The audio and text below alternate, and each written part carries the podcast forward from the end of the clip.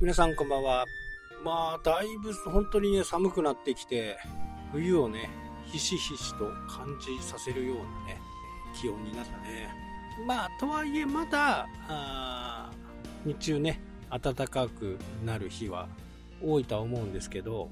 まあ、後半ぐらいになってしまうと、もうね、冬支度ですかね。まあ、一つ心配なことが猫ちゃんのことぐらいで、あとは冬支度に向けてね、ちょこちょこちょこちょこ出ます。まあ、あとね、ボートが家の庭のところに持ってこなきゃならないんで、そのボートが来ると、雪降る前まではね、そのボートを、洗ったり、ちょっとメンテナンスをしたり、加工したりとね、まあそんな感じですかね。まああとは、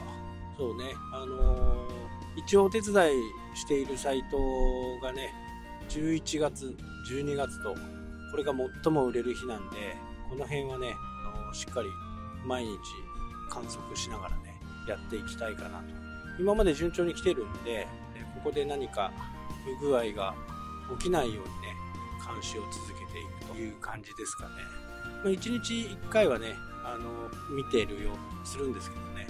まあ、どういうところを見てるかっていうと、もう本当申し込みと来場者数と、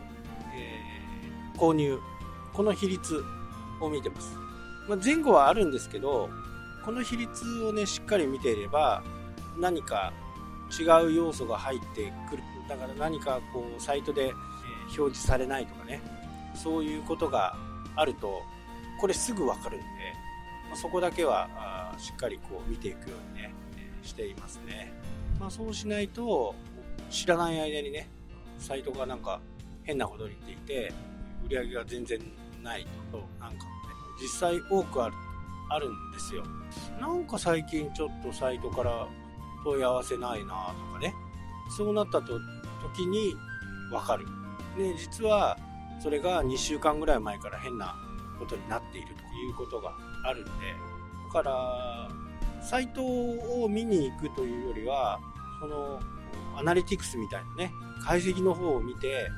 ー、どの程度の数値になっているのか、まあ、ここだけを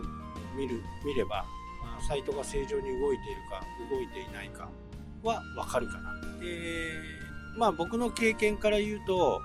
企業サイトでもね、なんか最近ちょっと数字がおかしいなとかね、一日、毎日申し込み何かしら入っていたのに入っていないとか、まあ、こういうことになると、ちょっと注意が難しいのは、まあ、3日に一遍しか入んないとかね。そうなると、1日目入んない、2日目入んない、3日目入った、みたいなね。で、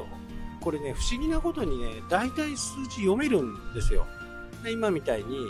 3日後にね、えー、申し込みが入る。で、それが4日入っても、5日入っても、で、6日目にポンポンと2つ入るだからこれはすごく難しいところですね判断する上においてね一番いいのはまあこっちの事情だけで言うとね毎日平均的に入ってくるみたいなところは一番いいですよね。まあそれが長年続いていけばあずっと続いていきますからね。よほど何か Google が変更したとかねそういうのがなければ。で僕のやってるところはもう本当11月の中旬ぐらいからね、ぐわっと数字が伸びて、12月、だから11月、12月で1年分売っちゃうぐらいな感じなんで、まあ物を送る方としてはね、とても忙しい、ネットも忙しい、実売も忙しいみたいなね、ところで、本当に忙しいとは思うんですけどね、まあこっちは家の中で数字だけを見てやっている感じなんで、楽っちゃ楽なんですけどね、まあただ、そういう細かい動きが見えてくれば、どんどんこう見えてくるんですよね。で、僕はあと何をするかっていうと、仮に今は3000円の商品しかがもうトップで売れていると。まあ、これを4500円のやつにするとかね。4000円のやつをいっぱい売れるようにする。まあ、そうすると、かなり売り上げ違いますからね。100個売れたら30万でしょ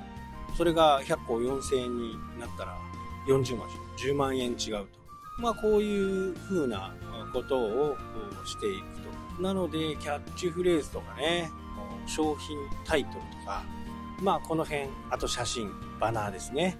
えー、この辺をどういう風なものにしたら売れるのかっていう。で、これ、やっちゃいけないことが、いきなり4000円のやつをやると、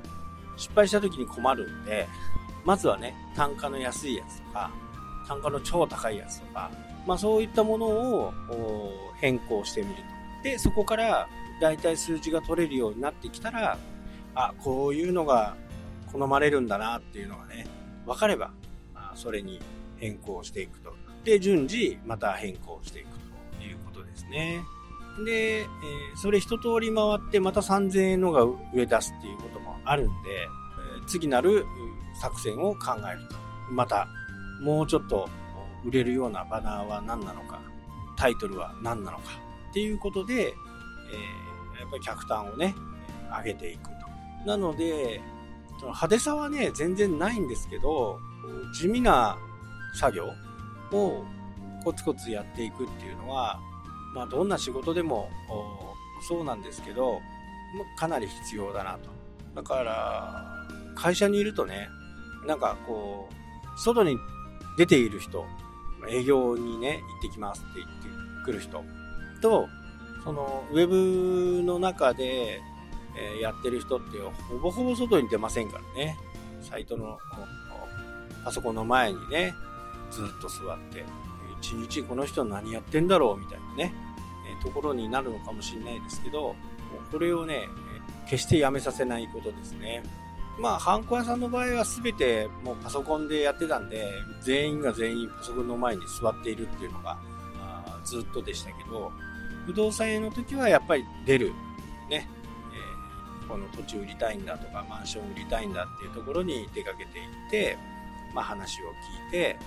ー、実際の金額がこのくらいじゃないかとか、もうこれも経験値なんですよね。この辺はこのくらいの金額で入れてるから、こんな感じじゃないですかみたいなね。いや、これで売ってみましょうと。こう言って話が進むんですかね。だから、会社にずっといるっていう職種もあるし、ずっと外にいるっていう職種もあるということですね。はい、というわけでね、今日はこの辺で終わりになります。それではまた。したっけ？